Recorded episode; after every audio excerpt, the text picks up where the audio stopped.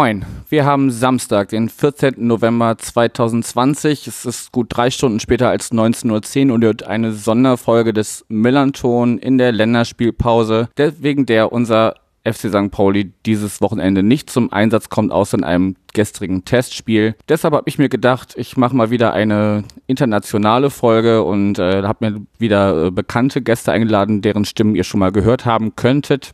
Ich bin Yannick und äh, werde jetzt ins, gleich ins Englische wechseln. Würde mich freuen, wenn ihr zuhört und mir vielleicht auch mal Feedback gebt, wie ihr das so findet, die internationalen Folgen. So, this is an international episode by the Millantone. We have Saturday night, November the 14th. Um, and you're listening to an international episode with me, Yannick, and I want to give a warm welcome to my guests. They will be talking to me from an increasingly high-tech studio high above the secret underground bunker deep underneath the permafrost layer of Calgary, Alberta, Canada. They are 7,000 kilometers removed from the Millerntor, and they're making the podcast Fell in Love with a Girl. Moin moin, Sean and Samantha. Moin, moin. Moin. How uh, are you? I think you do that better than I do, Yannick. On the few occasions where you've take, yeah. made the attempt. Yeah. I wrote it down, to be honest. One day we'll have to get you to record uh, the the translation of that in in German for us. Yes, I can do that. Sure. Yeah. Um, I'm happy to, to have you here. Um, in case some of the audience not, does not know you, uh, just give us a short introduction of yourselves. Who are you? Uh, what are you doing? And why the FC St. Pauli? Uh, well, I'm Sean. I'm the producer and co-host, he, him, of Fell in Love with a Girl podcast. Uh, we, oh, sorry. I should let you do your thing. and I'm Samantha, she, her. I am the co host of the podcast and otherwise disruptor of the podcast. Uh, I do not do any of the producing. But why FC St. Pauli? They just speak to our heart. They are the club for us that espouses our values. And what can you not love about that? Absolutely. When when the stadium has Kein Fußball den Faschisten painted right on the the walls of the stadium.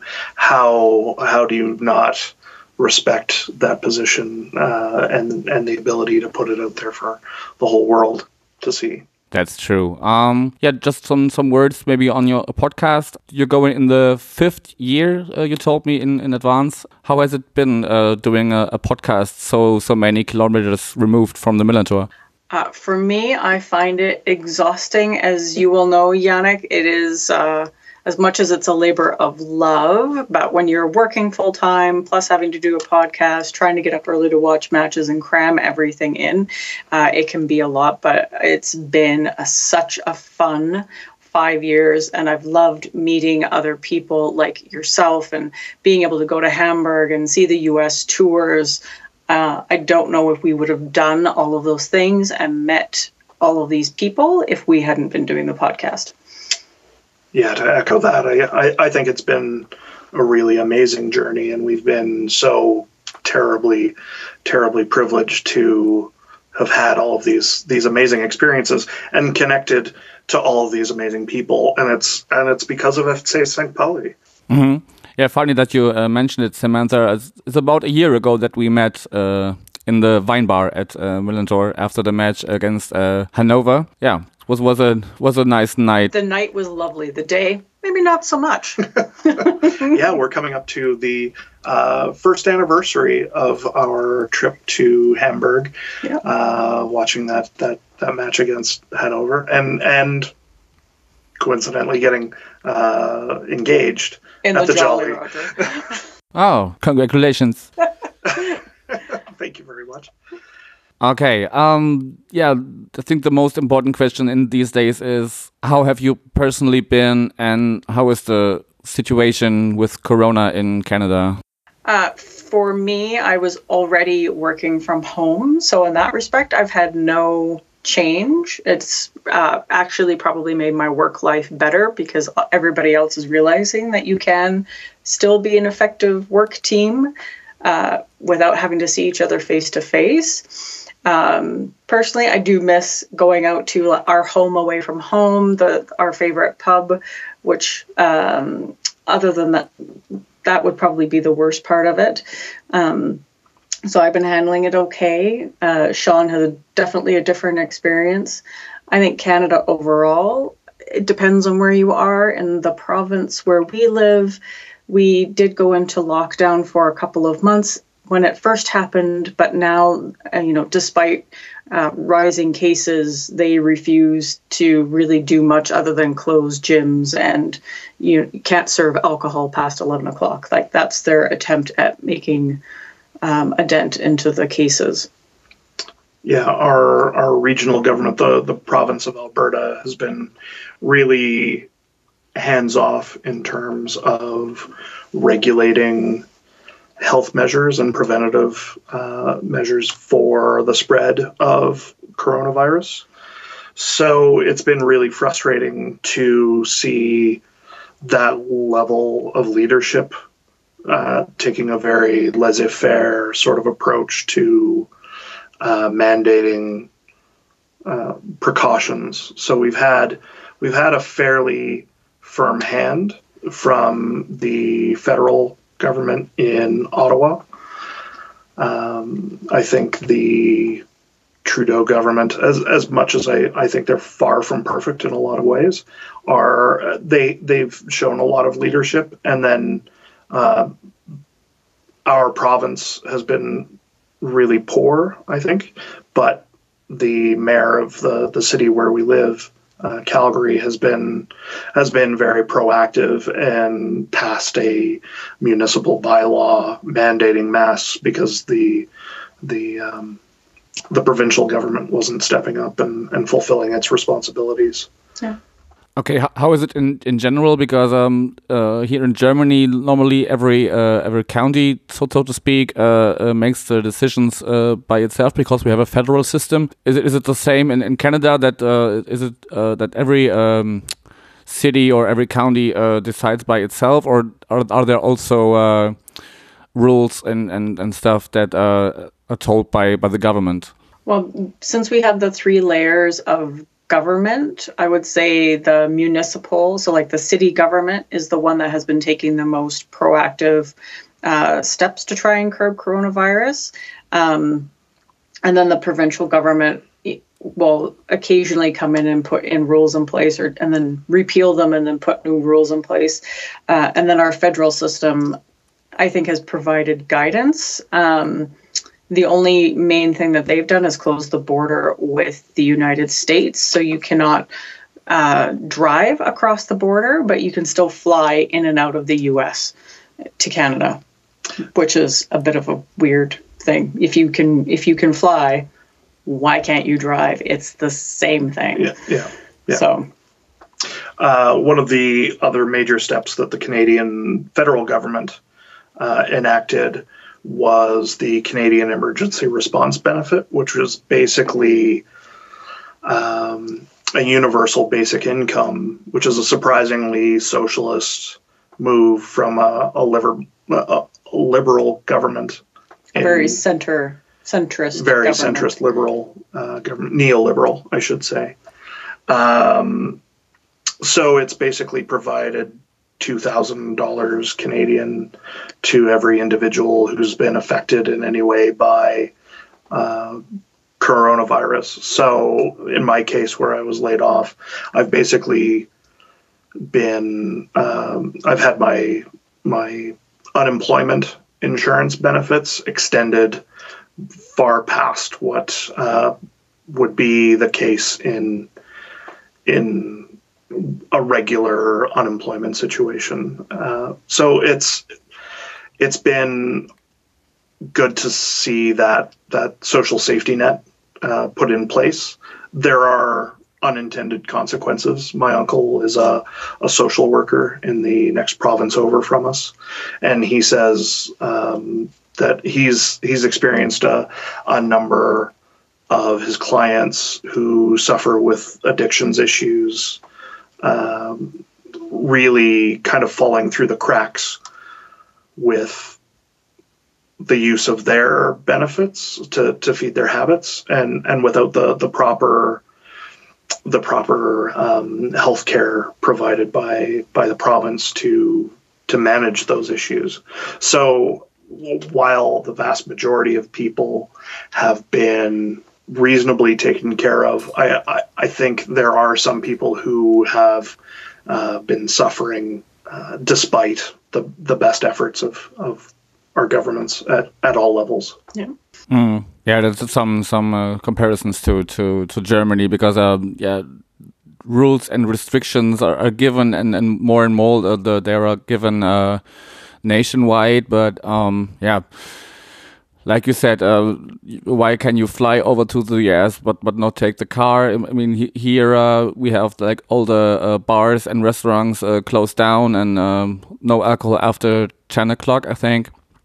And uh, still, the the buses and trains are full, and you uh, still have uh, those people who uh, yeah like wear no mask and and and uh, refuse refuse to to wear a mask and, and huge demonstrations with uh, so many uh, rule breakings and yeah the situation keeps on on, on being uh, complicated and I think nobody has the the right solution in his in his mind or pocket or something. Um, yeah we have to to see how it how it goes uh, I'm surprised that the your you said the restaurants are still closed. Like you're not allowed to have anybody. Like, is it only takeout then? Food? You can't sit in a restaurant yet. No. Huh. We can sit in restaurants here. You have to be separated. The, there's much less capacity, mm-hmm. but you can still go out and have a meal here. No, it's, it's just just for for this month and then uh, they they have to uh, decide how it goes on. But yeah, you can only uh, call in and, and take away so that uh, they they won't go down in, in this second lockdown.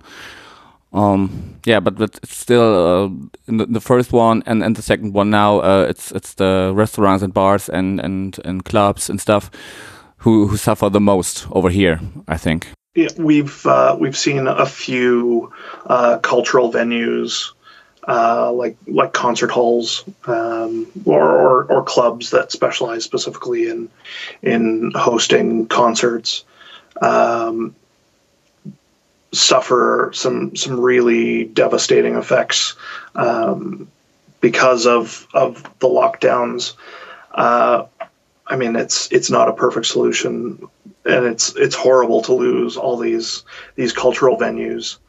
Uh, so I I hope that we'll we'll have the good sense to put our masks on, to wash our hands, uh, to to keep our our uh, hand sanitizer in our pocket at all all times, uh, because we're it's going to be so hard to rebuild these these venues and to rebuild um, even even just I, I think there's going to be a long term awareness of just how vulnerable we are when we're out yeah. in in large crowds. I, I think this is going to be I think something of a generational event for us. I, I think there's going to be a, a memory that, that lingers in, in certain people. In a generation corona, so to speak. Yeah. Yeah. Yeah. And and I think I think some of us will be much more aware uh, of our surroundings moving forward. But we're also going to have people who have been disregarding uh, things like uh, social distancing and mandatory mask wearing. It, will be interesting to see what the long term effects of of this situation are going to be. Yeah. Okay. Uh, down into the beginning of our talk. Um, and I would love to say that it gets better now, but uh, we just we just go across the border, and um, yeah, I just want to uh, have a quick thought, uh, a quick uh, question on your thoughts on the on the elections in the U.S. That uh, this uh, yeah. I have to, to force myself not to swear. Um, this this orange guy has to move out of the White House. White House. Um, what are your thoughts? I couldn't be more thrilled that he has to be evacuated from the White House. Uh, I think it's a shame. The person that got elected, Biden, I, he would not have been my first choice, but he's better than than the orange monstrosity that's in there now. So, from that perspective, I'm happy. Um, hopefully, the U.S. takes this as a the next four years as an opportunity to grow and learn that maybe a little bit of socialism, like a little bit of kindness, a little bit of caring for other people, isn't a bad thing. Um, I wish my outlook was as rosy, and I can't believe that that's Ooh, the rosy. When am I the optimistic, happy one? Never. Americans in general, uh, to to really simplify things, I think we're given the choice between a very centrist neoliberal who has a proven track record of working with very conservative elements of the US government, uh, and a literal fascist who's doing everything that he can to try and steal an election uh, from from the legal electorate uh, because there have not been any any significant evidence of voter fraud, and yet he shouts from his Twitter account and the pulpit of, or sorry, the podium of the uh, of the office that he currently holds uh, to to try and convince his base that uh, he's been he's been done wrong and that he's uh, he he should be the leader moving forward when when really the numbers have been very clear that he's not he, he's not the elected official who should be residing in the White House come January. Um, and yet, the the numbers of people who turned out to vote for the current resident of the White House have has has it was disappointing. It's really disappointing that sure Biden has won the popular vote, but it's not by a wide margin. You I, would think it shouldn't have been that close of a vote. No. And I think for people to have lived these past 4 years and still vote for the peachhead, I just I don't understand it. I don't get how he could have gotten almost 50%. Like it, it's just mind boggling.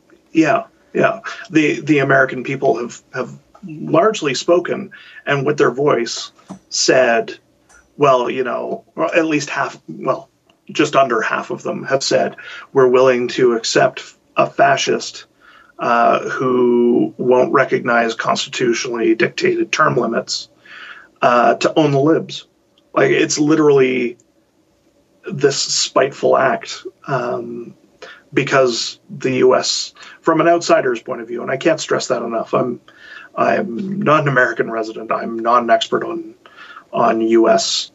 Uh, politics, but I think we've all had to become experts, uh, or at least take um, take a very severe crash course in learning about the American system to understand just what the ramifications of, of what what has happened and and more importantly what might come next we're we're kind of putting our our um, our eggs in one basket and hoping that when the time comes uh, for him to to vacate the White House that that they're able to get him out and and to have a successful transition from the current administration to this this new Biden administration.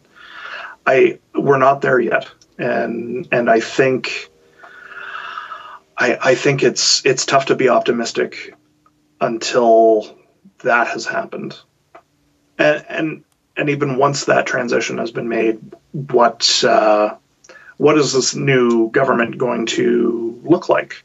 Mm-hmm. We have a vice president who served under uh, President Obama, who was really, I think, kind of a disappointment compared to how he he um, to the expectations. The expectations and how he how he campaigned on hope, and it was really kind of more of the same. He had an opportunity to close Guantanamo Bay. He didn't. Uh, he expanded deportation uh, from the U.S. and was even nicknamed the the deporter in chief. Um, he drone striked a lot of people around the world, including the use of drones against American citizens on U.S. soil. I mean, it was really not what I think the world was expecting when Barack Obama took office, and I think I think we have to be prepared that when Joe Biden takes the Oval Office, if if there is indeed a, a, a successful and peaceful transition, what that that presidency is going to look like. And in the meantime, the the U.S. Senate, which is the the chamber of sober second thought, and I'm using heavy editorial quotation marks around that, is so loaded currently with uh, Republican loyal, mm-hmm. loyalists who will stand in the way of of every attempt to make substantive change uh, for for the people of the United States. Uh, so, yeah, my my outlook, I, I, I, guess I'm not quite so so so positive as as some people might might think. Okay, I will just just give my my two cents to the topic as well. Uh, I, I, can. I can totally agree with, with some things you said. Uh, I will remember Peach Head now. I really like that. Um, My go-to is sweet potato Hitler. Oh, sweet potato Hitler is also good. okay, okay. I, I totally agree that uh, every no matter who would have uh, uh, uh, replaced him, it just, it just can be better than than this guy. I was constantly shaking my head, uh, during, the uh, elections that um, so many uh, uh Trump supporters were crowding the streets and armed like soldiers. It's, it's, those were pictures I that, that you you can't imagine over here in, in Germany that, that, that the people of the uh, AFD would like uh, dress up as soldiers and, and, and, march through the through the streets. And the whole thing that uh, the elections took so long and and uh, yeah I mean you said that uh, fifty percent almost uh, was voted for him. I, I think it's, it's, the same with with some people voting over here that when you've been uh, voting Republican since uh, 50 years, why why change that now? So in, in their in their minds, you know, um, there are there are parts in, in, in the U.S. and mostly the the countryside. They've always been red. They will will be red for the next don't know 200 years. From from a, a totally again outsider observation, uh, the biggest challenge I think is because as as uh, the as the state of Germany exists, it, they routinely create coalition governments to make a functioning government. Um, in Canada, we are a little shyer about um, the creation of coalition governments. We have three major parties um, and a couple of much smaller ones that will will vote with different parties to pass issues, but nothing quite like um, what you'll see in a lot of European governments, which is the the coalition. It, in the U.S., it is it is the light is on or the light is off. You you are either blue or red, and I think that's one of the f- most fundamentally broken parts about their system. And and we see this partisan gap between the two parties growing wider and wider with every not only every election but every year. Um, so I, I, I, think the whole system really needs to be uh, kind of torn down and reworked and reimagined because the way it's going, uh, there there's there's only a couple of potential outcomes. It's it's a fascist dictatorship or kind of this neoliberal capitalist uh, state as it largely exists now, and and and we know which way both of those conclude, and it's it's it's not good I, in either case. I think what drives me the most around the bend when it comes to the U.S. politics and the political system is the inherent hypocrisy where they have no problems throughout history going going into other countries and demanding that they be uh, democratic and you know don't be a communist. And then yet in this election you can have people running up to uh, vote counting centers and banging on the windows and trying to intimidate the vote counters that you know you have supposed fraud that is, was a strong potential. And i just we allow this country this power they have assumed a, a certain level of they they sorry they have assumed a certain set of power or a certain limit of power, and that the rest of the world allows them to keep that power. And I think if the world was to set up and, and step against the fascist pigs, that we could do so much better. So I think the rest of us also, I think we, I'm disappointed in the rest of the world of not stepping up uh, to the US. Like I get that they're a large economic machine, but so is China, so is India so is Europe. And I think if those countries were banding together, those blocks banding together, you can strip the power away from the from the American system. And that's truly what needs to happen: is somebody having the guts to stand up to the U.S. Yeah, but unfortunately, uh, we have uh, over here in Europe uh, uh a right wing tending in, in, many many countries. So I, I don't think that uh, uh, people are more and more nationalist in, in, in some countries, so focusing on their own country and, and not thinking of an alliance against evil USA. But I and I think that's what's frustrating. Like so, all of these countries are becoming more nationalistic. India is getting frighteningly nationalistic, and they are also an economic superpower. But yet, everybody still gives the U.S. power, and I think it's just that it's power is usually given, not taken. So if you're going to, we're allowing the U.S. this power, and that's what's frustrating. Uh, and Trump. Oh, oh you said the name. name. We were doing so well. Doing, yeah. Um, you know, he campaigned on the slogan of, of Make America Great Again, but also America First. Well, the historic reality is is no matter who's been in office, it's always been a policy of America first.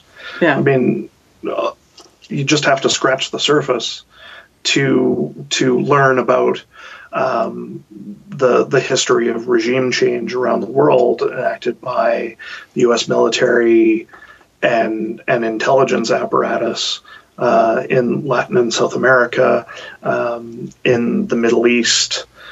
Um, in Africa. Uh, I mean, there's there's so many examples, and yet, I mean, we we think that if the quote unquote good guys get get in office, that's going to change, and I I I just don't see a mechanism for change on the horizon.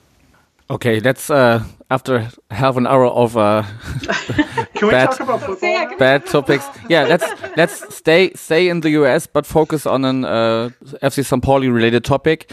Um, yesterday, it was announced that um, we won't continue, or we, the FC St. Pauli, um, will not continue his uh, contract uh, after this season with Under Armour.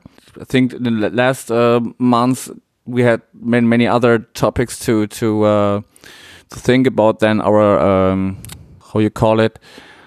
We have had other priorities to think of. Now, what, what what's the name for for Under Armour? Like, what is it for us? Oh, the the the technical partner, the sponsor, the kit manufacturer. Kit manufacturer. Okay, whatever. Um, I think in the, in the last last months uh, they weren't so much in, in focus, but um, we all uh, think of uh, like this this military kit that they uh, wanted us to wear, and and uh, many other quite little uh, um, topics. But um, yeah, the Under Armour wasn't like our the, the best sponsor we ever had, so to say. What are your thoughts? Well, I'm not surprised they wasn't renewed. I'm thrilled they weren't renewed. Their kits were okay. This year's, I mean, anybody who's listen, who's happened to listen to the our podcast knows how much I hate this year's kit with a passion. Um, I I think I'm rather happy about uh, the end of the relationship with Under Armour. I know um, a lot of people have had problems with Under Armour, and I, I certainly see them as a problematic entity, uh, especially within the context of FC St. Pauli. Uh, I, I, don't think they were ever really a good fit. I, I, disagree. I think I think from a strictly design point of view, they've had some very interesting and, and, and bold kits, some memorable ones. Um, but their values don't mesh with our values. Um, I I don't like to look at a company as a monoculture. Their their founder, whose name I'm blanking on at the moment, uh, very early on in 2016, uh, made some pro-Trump uh, comments, and and and that's not the only problem with Under Armour, but uh, to have such a close proximity to a company like that, I, I think it's it's great that we're taking the opportunity to to draw a line under our time with Under Armour and see what else is out there. Now the question then becomes, what's next? Hmm. And uh, I think from what I've been been able to piece together, Under Armour was a, a relationship that came out of necessity. So uh, we'll we'll see what happens after this. Um, I, I suspect the club has already found a technical partner uh, to to see them uh, bring the the agreement to a conclusion early. I think probably telegraphs that they've they've got if if not another relationship lined up uh, that they they will have something soon. So who do you think Yannick is going to replace Under Armour? or who do you hope for? Or, or, or who both? do you hope? Ah, uh, yeah, that's a difficult question. Um, first of all, uh, I'm relieved that um, Under Armour is, is not uh, our, our partner in, in the future. I think we have so many things to, to deal with uh, due to the fact that uh, fans are not able to, to visit the stadium uh, right now and, and in, in further months, uh, uh, so to fear. Um, so, so, we have to focus on, on other stuff than uh, dealing with uh, political issues with our uh, kit sponsor.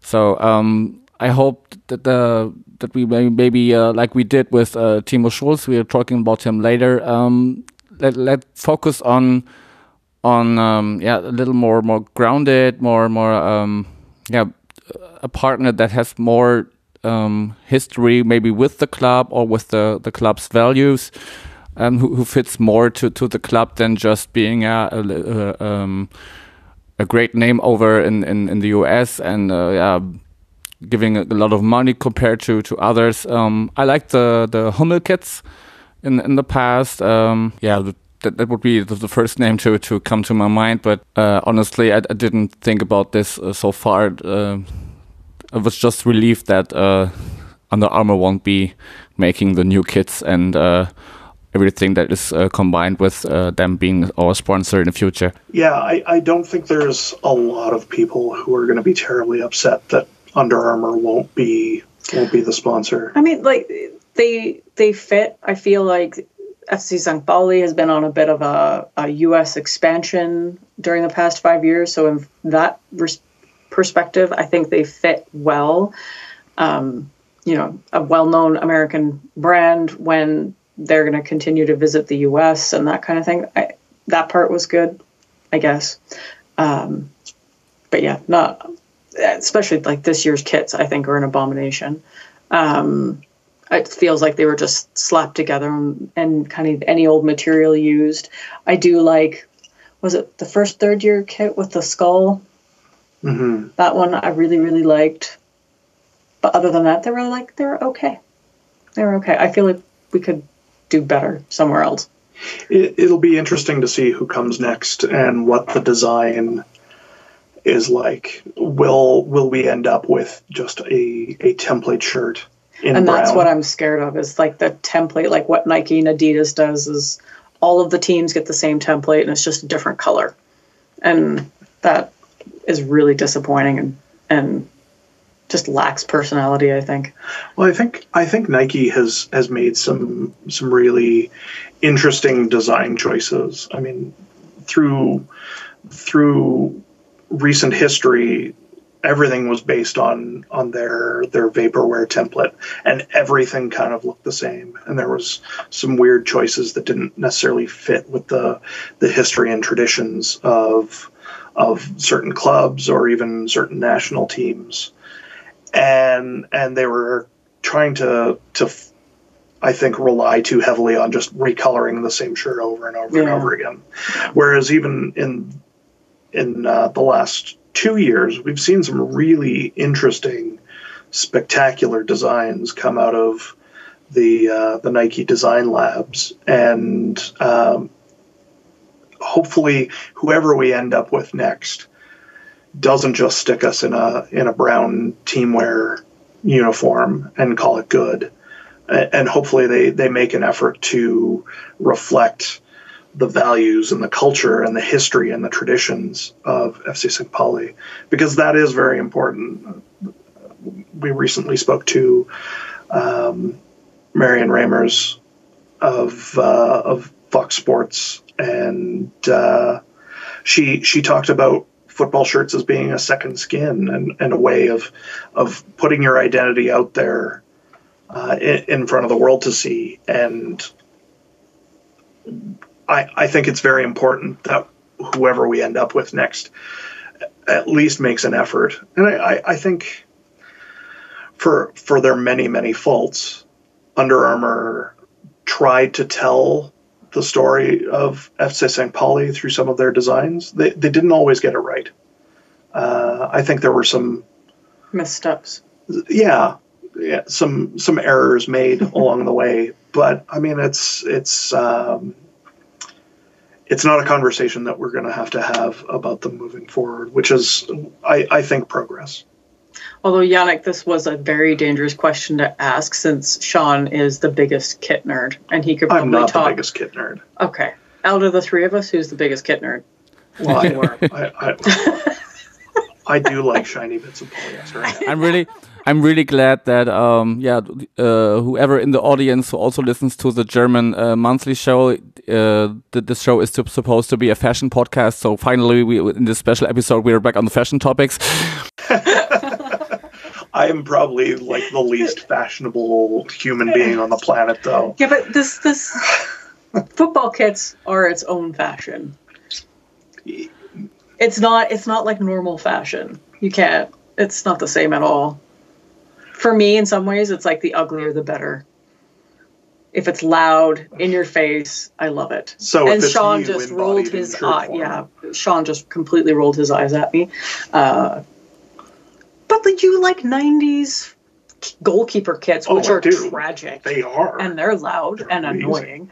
What was the last uh, kit you bought? Oh well, Sean has on on his way the last one he bought or I bought. It's for his birthday now, long past. Um, but it's this year's third kit is what he's getting for a birthday slash Christmas present, which is like we we're attached to it because it very much reminds us of like the Canadian tuxedo, which is jeans like you wear a jean shirt on top and you wear jeans? That's the canadian tuxedo so. with a jean jacket. With a jean jacket. It's it's all denim all the time. All denim. Uh, so it's been a bit of a running joke but I, I, I, think it's I, I i think it was an interesting design choice like uh, of of the three kits that we're wearing this year. Is by far the most interesting. Yeah. Whether you love it or hate it that's that's a different matter but um but at least it, it's it's a strong choice. What was your other kit purchase right before didn't you buy something not that long? Was it a Besiktas jersey that you bought? I have a Besiktas jersey. Uh, you're probably thinking of um, uh, Red Star FC. Oh, that's what you bought. Yeah. yeah. Yeah. Also, a very nice shirt. Yeah. So yeah, to to come back to St. Pauli. Um, yeah, it it's interesting. I I wish I was a fly on the wall to to be witness to what this this process looks like because I think it's an interesting story.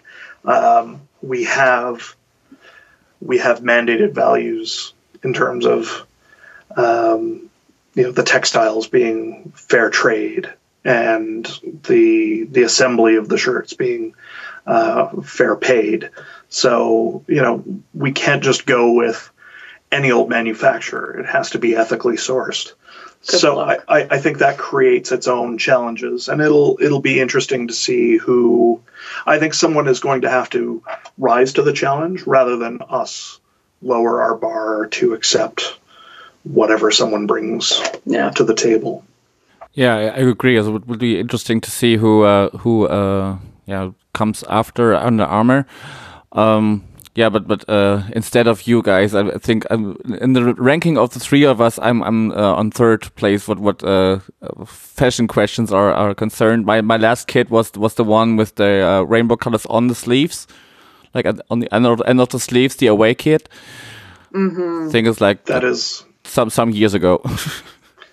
that is one of my all time favorite kits. It's a beautiful kit. If I ever find it in a size large enough for me, uh, then then I will snap that up without hesitation. It is it is a bit of a, a unicorn for me. I, So is that your favorite kit, Yannick, or do you have one from before that's more favorite? No, I I have older ones, but they are all were all uh, second hand. This this one was the first one I, I bought. Uh, not not not the first one. I, I bought one uh, uh, goalkeeper shirt when uh, Tschauner that did his header against Paderborn years years ago. Um, but yeah, that, that was was the first away away kit, and yeah, I wasn't so much of a fan, and uh, they're much too expensive, and I like more uh, buying shirts from the Fanladen uh, or, or secondhand stuff than than this uh, um, expensive uh, kits. if if you walked into a, a vintage shop, I'm I'm sorry for interrupting.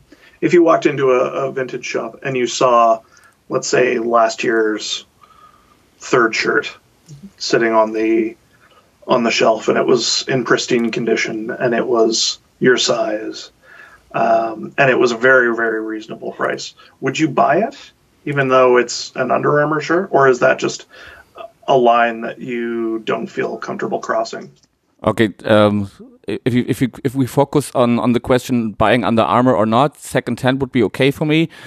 And you, re- you really expect me to to have in mind how the third kit last year looked like it. uh, the black with the rainbow across the across the chest, which I think is probably one of our best. Yeah. Okay. Shirts. Yeah. Now I have a picture in my mind. Yeah.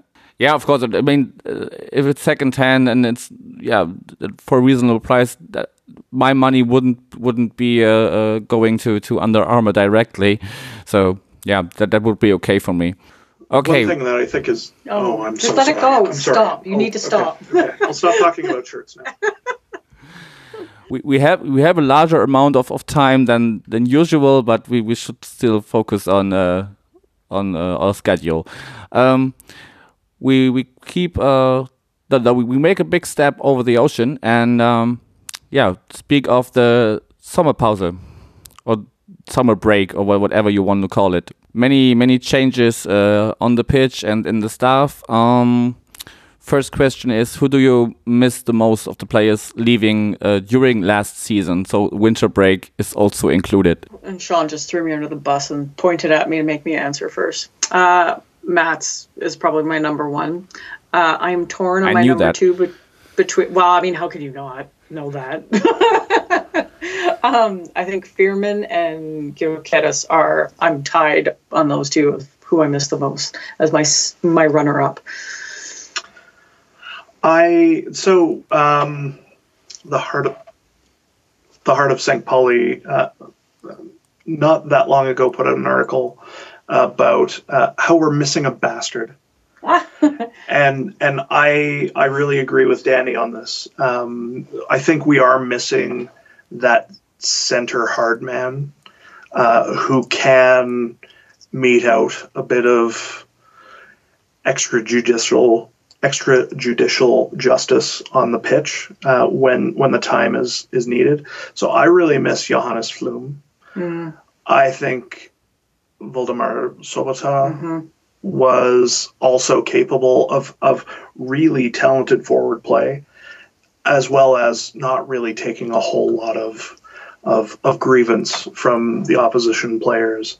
So I, I think if I had to rank them, I would say uh, Valdi number one, just because of that that creative flair. And last year he probably had his his best season in um, a brown and white jersey. So I really do miss him a lot, as much as I do miss Mats as well. Uh, and and Hank, I don't disagree with your choices at all. I just I had to be the contrarian, and I had to say something a little different. Um, but yeah, Johannes Flum also uh, I, I he had an energy in the center of the pitch, and when he was on, you knew you couldn't really mess around too much because Flumey would come and yell at you. Oh, especially when he was captain. When he wore that captain's armband, he took that kind of bastard energy up a notch, yeah. and I loved it. Yeah, he took it from ten to eleven. Yeah, I, I I really miss that quality. Now I don't think that's uh, anything against the current squad. It's just it's it's another dimension that we we don't really have. Yeah. Who do you miss, Yannick? I'm a little, uh, yeah, ashamed or not not ashamed, but, but uh, uh, surprised that you're not mentioning Jan Schnecke Kalla. See, and he's always in the back of my mind from a, I think from a cultural perspective. Mm. I miss him, just like we still miss Hirvagen, and I think it's that cultural, like actually sticking to the roots. Um, but from like football, I don't think I ever really got to witness the best of Kalla from like an act. Just if we're going to talk pure on the pitch, I never got to see the best of Kalla. So your decisions were were just sportive perspective. Mine mine was completely sportive. I'm I this out of all of the seasons this season I feel like we should be doing better than what we are and I think that's probably what's coloring my my decision this time.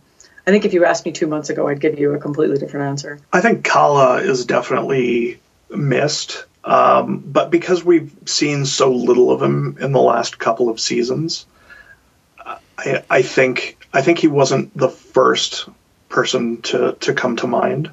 He's obviously been an incredible part of, of the club, uh, especially in its most recent history. And I think in my heart, even though he's gone to Victoria uh, to continue playing, uh, it, it feels like he's not necessarily gone yet because I think I think it won't be too long before we see him back in the day to day operations of the club before long. So I, I, I think in my I, mind I miss him against Bochum though. I don't know what it is about him and Bochum. That that like, one moment in Bochum is just. That's, oh, that's, but every time we play Bochum and he got to play, it was always there, there was, was something magic, some magic going on. Yeah. yeah. So, I, I mean, maybe that's uh, a bit of an excuse on my part uh, in in terms of, of making my my choices. Uh, accept it as an excuse, or or or take it at face value. I'll, I'll, leave it up to you. I mean, I mean, on a, on a sportive perspective, I totally agree with, uh, especially Mats. Uh, I already missed him in the uh, second half of last season why I mentioned Kalla is just because I think it's so unfair that just this summer with all this corona shit going on and no no people in the stadium, no no real uh yeah saying goodbye to to the, to the stands. This is just what, what breaks my heart, and, and and I really hope that when one day we all can come together uh, as thirty thousand people back to the Millerntor, uh, that we he will get his his uh, yeah farewell game and um, we can all say uh, goodbye again, and, and, I will cry, and uh, yeah. I, yeah, I think not, we all will. There has not been a, a proper grieving session, is really what it is. Yeah, and and he deserves that that grand send off. Totally. Uh, for the amount of time and dedication that he's he's given the club over the years um, yeah, that's absolutely deserved. And and and the additional sour note, not just of a global pandemic, but of having maybe one of the worst managers in the club's history, really kind of ignore him and put him off to the side, and then and then in the last two matches, well, we'll give you we'll give you a bit of an appearance for your last home game, even though it's not in front of anyone um, and we'll put you on briefly as a sub in your very last match. Um, again, in a in a brown white jersey. Well, it, and for and for Luhukay to say that Kalla was third choice, like he was last choice, yeah. is it's so That, that was like an. I was insulted, and I wasn't even the object. Like, so I can't imagine how Cal would have felt about Yeah. being third cho- last choice. It's Yeah. I do not miss our last manager at all. No, let's let's not talk about Luhukay. yeah, l- lucky for me, I, I, when I go to to uh, the women's games, uh, the former uh, third team, now second team, bec- because they got promoted. Um, he's the coach of it, and so at, at least some sometimes at the at the stands uh, of, of Feld Arena, I can I can see him and have a little chat, and yeah, he's not gone like like like Sean said. Yeah, yeah. Okay, those are the those are the ones we miss. But um, there, there are many many names uh, new to the staff or to the team. We won't we won't talk about any everybody. Um, but just maybe focus on one or two names each of you. Who um, yeah who do you have uh, the most expectations in, and and who has already convinced you that uh, he is a good uh, yeah adding to the to the team. You go first this time. Since you threw me under the bus last time. I think uh, Daniel Kofi Kire uh, was uh, an incredible pickup for us. Uh, he has such incredible close ball control. He's been un- unlucky in the last few matches not to end up on the on the score sheet. I think there's a bit of chemistry that needs to be worked out um, with with the current lineup, but I I think that's kind of a a byproduct of basically when you crunch the numbers, uh, half the squad left or or moved on to to different clubs or weren't re-signed. So uh, I, I think there's always going to be that that need to rebuild some of, of the chemistry within the squad. So uh, I even though he hasn't ended up scoring in the last few matches, I think Kire is uh, an incredible signing and and picked up as an absolute bargain. Um, even though he left, um, he's back, and that's James Lawrence. I, I can't wait to see him return to the the first team uh, on a regular basis. I, I think um, he offers um, a defensive mindset that maybe we haven't had the best uh, defense in the past few games.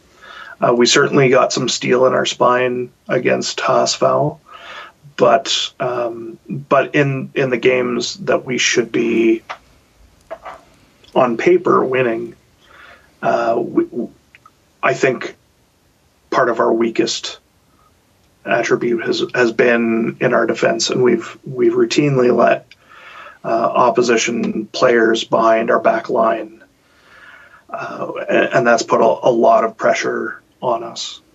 Uh, so those are my my two. Um, Does that mean I'm, I'm allowed to talk? now? yeah, why don't why don't you go? go. Uh, I would, I, for me, I really like Daschner. I think he, I think he needs to have an opportunity to start. I think every time he comes on the pitch, he makes some sort of an immediate impact, which I really like. Uh, Like definitely the feeling of the match changes when he steps on the pitch, um, and the article that he, or the interview that he did um, on FC St. Pauli's website saying that he already feels at home in Hamburg speaks a lot as well. So I, it's nice to hear that he's feeling settled and that all he wants to do is concentrate on his football and kind of get better. I think for him, he's my he's my favorite. I would say the one that I'm slightly disappointed in so far is Makienok. He's one that I'm just not like to Sean's point. It's like the chemistry between him and Chide aren't isn't coming to fruition yet. So he needs he needs a little bit more work to convince me that he belongs in the starting lineup. I I think it's a matter of and and I know I know Timo has been working with the formation to try and fine tune things to to bring the club together or the team together um, and and I think once those parts click I, I think Makienok probably works better as an attacking midfielder and and putting Kire up front. Uh, But But Time that's just tell. it. Is he keep Timo keeps starting with two up front instead of giving Kire that sole uh, striker capability.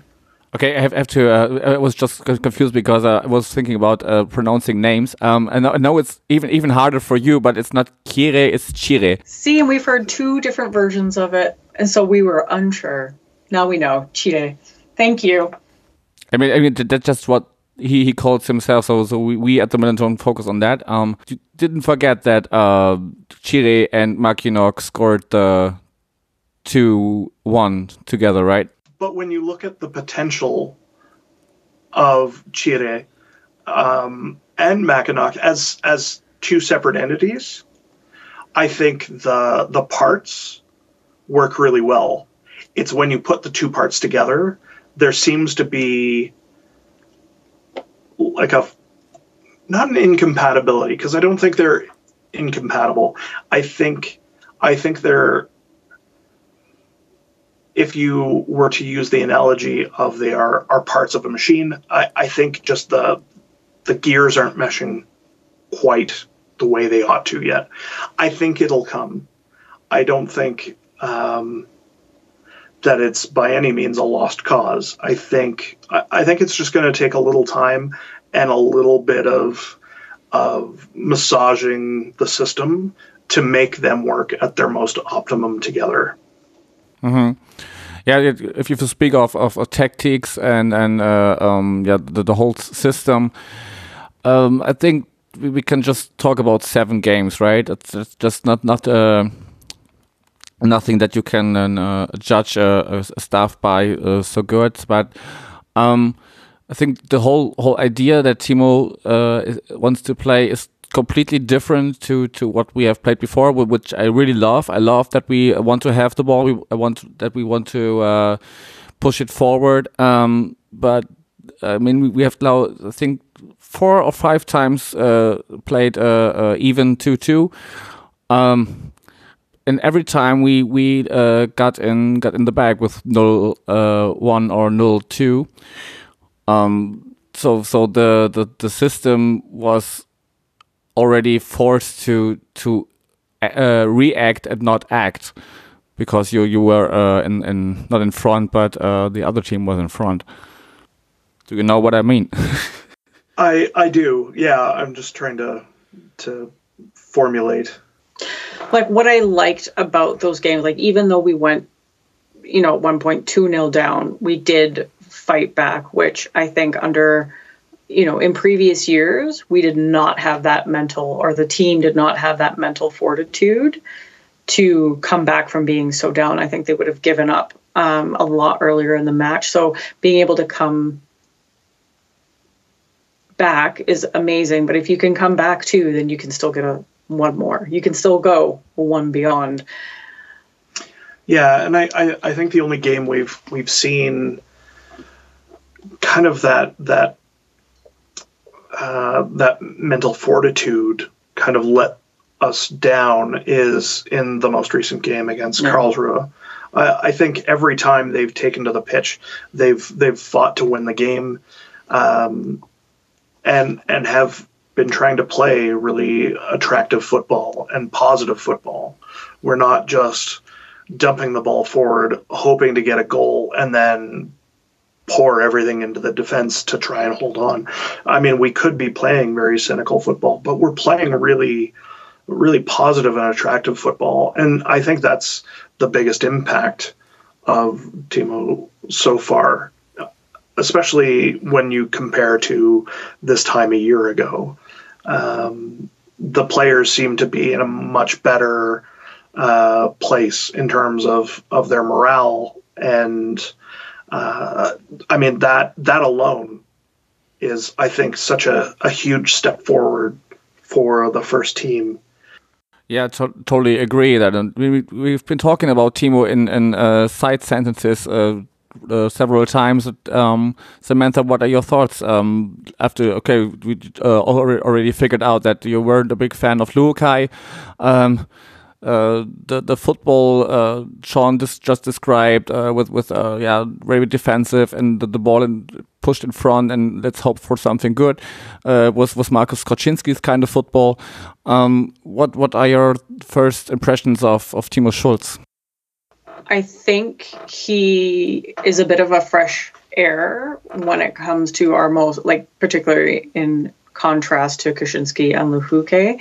Um, how he presents himself in the press conferences and the snippets that I get and understand, he just seems a lot more positive. I think he's got more positive relationships with with the players, um, and I think that to Sean's point, that's showing in the pitch where people are willing, the players are willing to go out and fight, and they're listening to instructions. Uh, I like it when I hear that there was a plan and that we executed the plan and we may have not have done it perfectly but at least there was a plan and there's just you know people building around timo that i really like so far um, i always get worried when it comes to november december because we sometimes we have a little bit of a down and then maybe right before Winterpause we'll we'll start picking steam back up again so I'm a little bit worried that we're going to be stuck in the relegation area for a while. But um, I think if Timo continues to be positive and and bring and works on bringing bringing out the best of his players, I think we'll be able to turn it around. Yeah, there's still so much football left oh, to be yeah. played. Yeah. Yeah. Yeah, like I said, it's just uh, seven games uh, already gone, and um, yeah, we have many many opportunities to to uh, turn things around, and and like all the, this, these years, um, the second uh, division is so close. Uh, I think it's just two or three points to the the first five or something. Um, so so nothing is is lost, but uh, yeah, I mean, you mentioned the Karlsruhe game, and when you get a uh, uh, we, we we call it Sonntagsschuss, so uh, a, a, shot that you just uh, yeah make out one out of ten times um, by by uh, uh, a KC player um, in the first three minutes. Um, and then you you all get it, and it's still in the goal, and you are in the back after four minutes. Um, yeah, I think the, the, the this young team has not every not every time the the morality to um, to come back and and and uh, fight back. So yeah, we will we will, we will have games like this, but we will also have games like uh, the Derby, um, where it's a fight from minute one to minute ninety. Um, yeah, and for, uh, speaking for myself, I, I really like it more uh, that way than uh, yeah, like I think the Hanover game last year we we get a, a, a null one uh, after some minutes, and after there after that there was nothing. So yeah, it felt like other than that that Hanover match uh, that we got to witness in person, um, other than I feel like Dolly, there was not a single player on the pitch that was trying to make an effort. Like they were just so defeated from the get go, and it just showed. And it was disappointing to not see them even try. Really, like they might as well just sat down on the pitch. So to have fast forward a year and for even though we ended with that Karlsruhe match not having the scoreline anywhere near I would have liked it to be, um, still seeing some good football, some good teamwork, and they're not acting like pylons on the pitch speaks volumes to me. And this is the first time in, I think, a lot of years where we've had youth on our side um, and the contracts, um, a raft of, of fresh contracts where we're not up against the wall. Uh, at the end of the season and trying to make really difficult choices. I, I think we've got a really good foundation that we can we can build off of. And now we might not uh, we might not experience immediate success, but I, I think all the ingredients are there to make a successful team. So it'll just be a matter of, of time, I think. Uh, we, we definitely have the potential to be a very, very good team with, with the players that we have right now. Yeah, would, would take time, of course. Um, uh, one thesis or one one uh, thought uh, that many people here have is that um, Timo Schulz, because he has this history with the club, will have much more uh, credit in his work than uh, uh, his than the, the coaches uh, before him. Would you agree or not? Sorry, that he's got a lot more credit, like credibility. Now, cr credit in, in, in meaning of uh, that that he will not uh, be be uh, fired after uh, three or four bad matches, like it's usual in football. Yeah. Well, um, hmm. I like to think that our club is better than firing people after a couple of bad matches. And I, I agree with Sean that we do have the quality. I could see though about having having a relationship with someone or a company or whatever like when you have that relationship over a period of time that yeah you I do think that you're probably given a lot more benefit of the doubt particularly with Timo doing so well uh, with the youth side. I think that gives him you know a lot of leeway. Um, and to be honest like I don't the thought of, of anybody or of him being potentially uh, let go at, after a few games. Didn't even register in my brain. And maybe that's because i think he i feel like he's a better person than some of our other previous managers are that i would have been happy to see go in short order. You could even make the argument that we've i mean within the context of modern football not not necessarily club culture but i think we held on to Luhukay way too long. Totally. I mean, he was given far too much leeway, um, and and really jeopardized our our time in the Zweite Bundesliga. So, I mean, I think I, I think we have a much um, a much more steady hand in terms of not just pulling the trigger very quickly on a on a manager, and and really we we have shown all the potential. We we've had uh, not a terrible run of form. We've had a lot of draws, and and when you're when you're pulling one point instead of three, that obviously is going to impact you heavily on the table. But I, I think because he comes from the club and has a history with the club, I, I think he's going to have a lot of, of time to develop his vision and his system. Um, and and all of all of the advantages will come along. But I, I, I think the club is is very likely to give him all the time that he needs to to reasonably bring all of these parts together.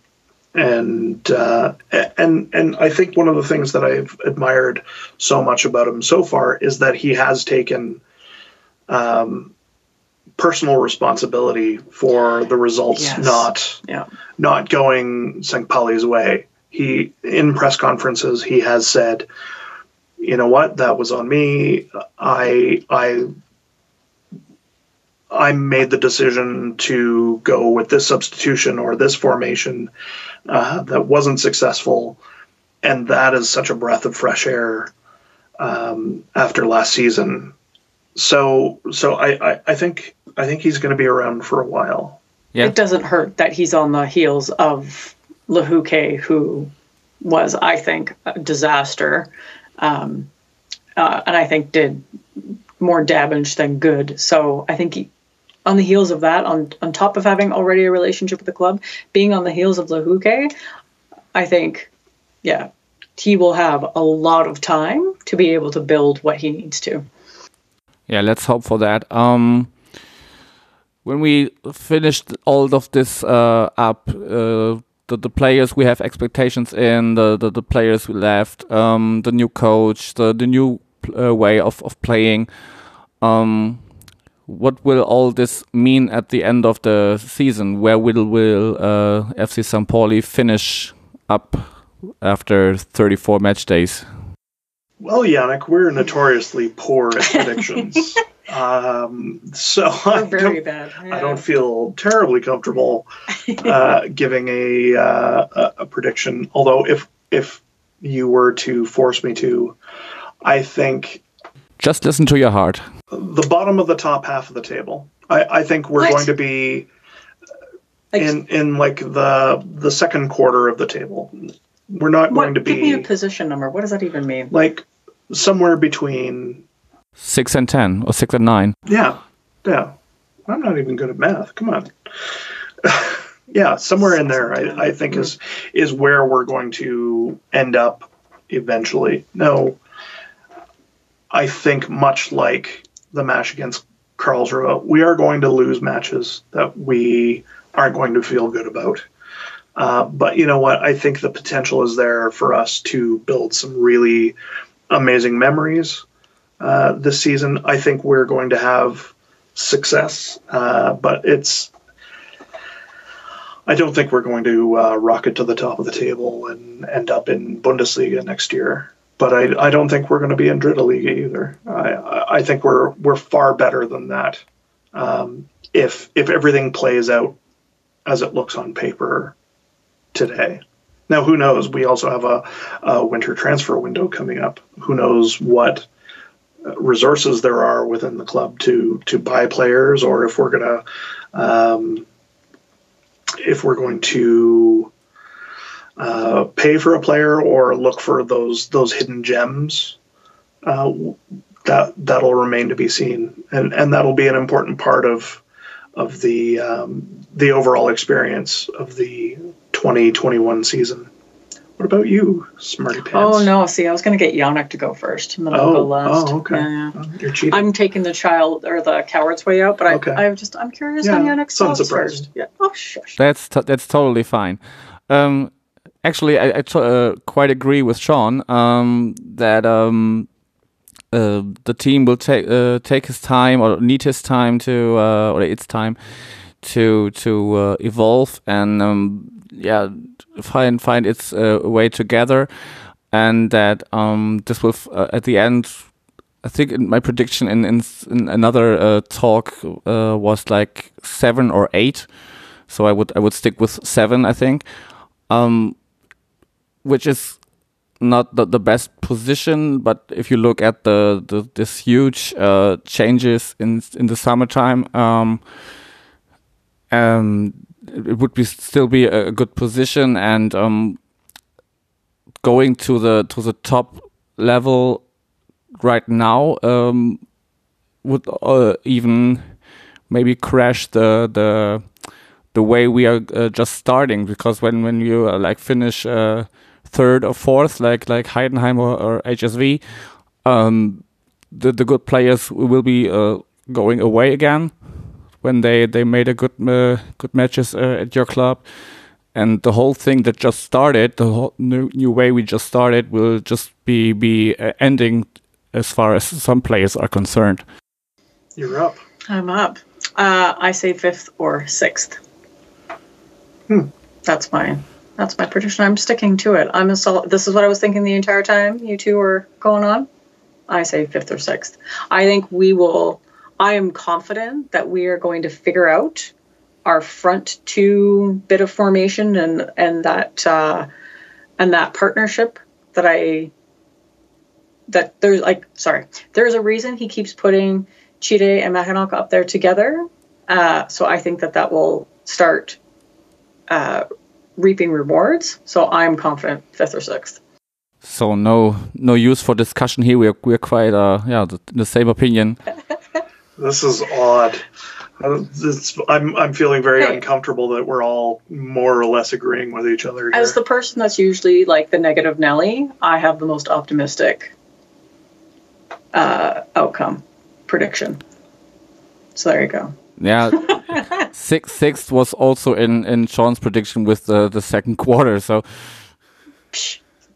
He, do, he doesn't believe six. think he I doesn't. I, can tell by looking at him. He doesn't believe six. He's thinking like tenth. no, I'm not. You're not thinking sixth. There's no way you would think that we're going to get I sixth. stand by what I said. Okay. Cheating. maybe maybe it's my influence that you t- so so much agree. yes, yes. Actually, I have a question for you.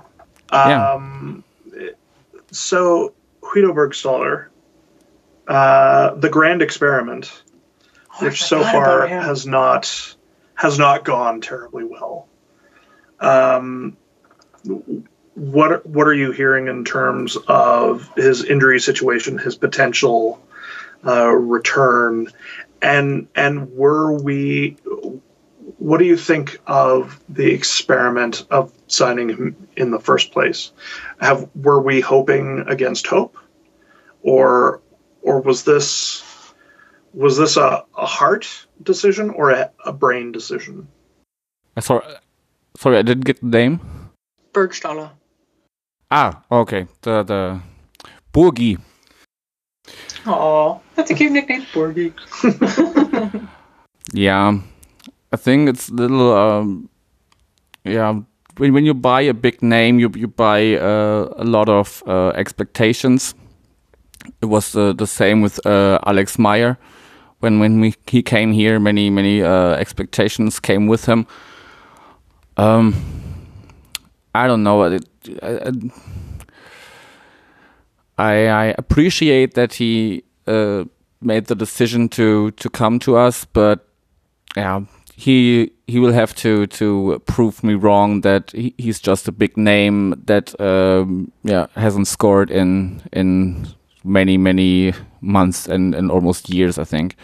So yeah, just uh, it's a black box. And there hasn't been any rumor about when he's coming back yet, because I know he was undergoing surgery, so um, it could be quite some time. But you haven't heard any rumors. I haven't heard of anything so far. No. Ooh, that doesn't. That's not good. That's not good. Yeah. So, so every time We- when maybe when we'll see him in May. Maybe May. Maybe.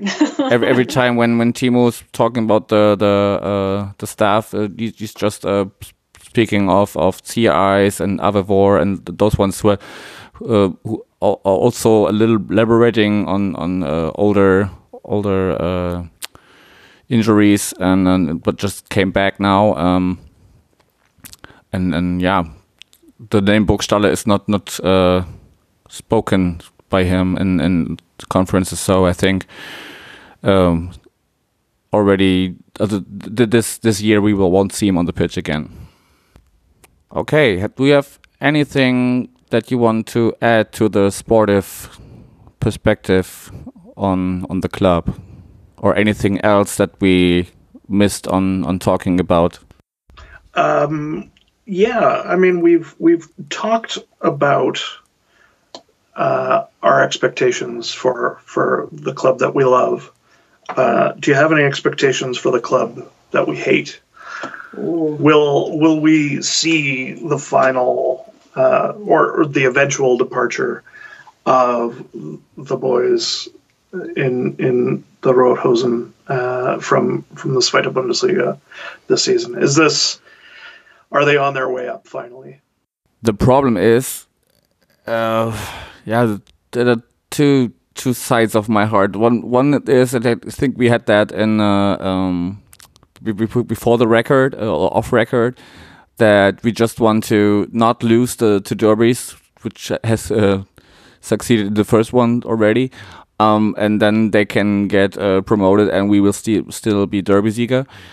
Um, the problem is that that would, would be one one one good way to go at all um, um, of course I I would love to to uh, um, say goodbye to them with with a, a derby Sieg in, in when when they play uh, at the Millerntor but um, my problem is I don't see a club that can challenge them them um, as far as the first uh, seven games are concerned um, Osnabrück is on second. That, that they won't uh, make it uh, through the whole season in, the, in, in this first uh, first quarter of first three or four, four or five.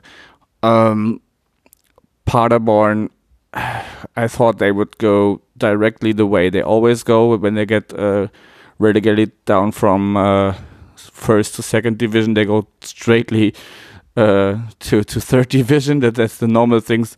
That's the normal way things go. Um, I don't, I don't, I don't see names. Maybe Hanover when when they get uh, stabilized more. Um, Holstein Kiel is always a, a club that you can uh, that you have to to uh, deal with or have an eyes on. Um, yeah, but I, I don't see uh, three other clubs uh, that would uh, um, would um, ah, my god um, that would, would make it impossible for for HSV to become first, second, or third. Do you see Do you see any? I I think I think they're a shoe in to win the division. Um, I, the there's certainly some challengers in the mix, but I, I I think I think right now with the mix that they have um, in playing and managing personnel, I, I think they're they're bound to go straight back up. Now that's kind of my nightmare scenario. I wanted them to go up and go away, um, but only in second. But I I didn't want them to win the division, and I think that's going to be something that they're going to achieve. Now, like you, and I, I think anyone who um, loves the boys in brown would love to see us uh, see them off as Derby Sieger. Um, but um, but that I think is the only the only situation that's going to be the most positive. Uh, I, that was yeah. I, I think they're going to go away. Hopefully, we we uh, keep Hamburg Brown Weiss in the meantime. And then they can then we can watch them getting their ass kicked in first division again. right? Wouldn't that be amazing? That would be the best. yeah, yeah, um, yeah, and then they can become the the Bundesliga punching bags, and uh, and that's always fun to watch. Yeah, not not the the bad not a bad scenario we we imagine right here. Okay, um, my topics are uh, yeah done so far. Um, Samantha has. Do you have anything to to add? So, but but if not, we would come to the famous last words before we finish with, with about 90 minutes of playtime. you know, we're good. We we, uh, we can just deal with the 90 minutes just like the boys in brown do. I don't have anything other than maybe famous last words. What about you, Sean? I I think that's everything I've got. Mm-hmm. So I guess uh, in the meantime, you know what to do. okay, last words for me. Uh, thank you for your time, and uh, I hope we have many uh, listeners that, that uh, took the, the, the time uh, to to hear all of this we discussed. Um, maybe I should. Uh, say in the show notes that uh, after all this politics stuff, there, there will be football. we promise there will be football eventually. Yeah, yeah. yeah. So that people stick with us through the whole match. And thank you for having us on, Yannick. It was funny. I was thinking a few weeks ago that uh, we haven't been on each other's podcasts in a while. So thank you for the invitation. Yeah. We'll have you on ours soon.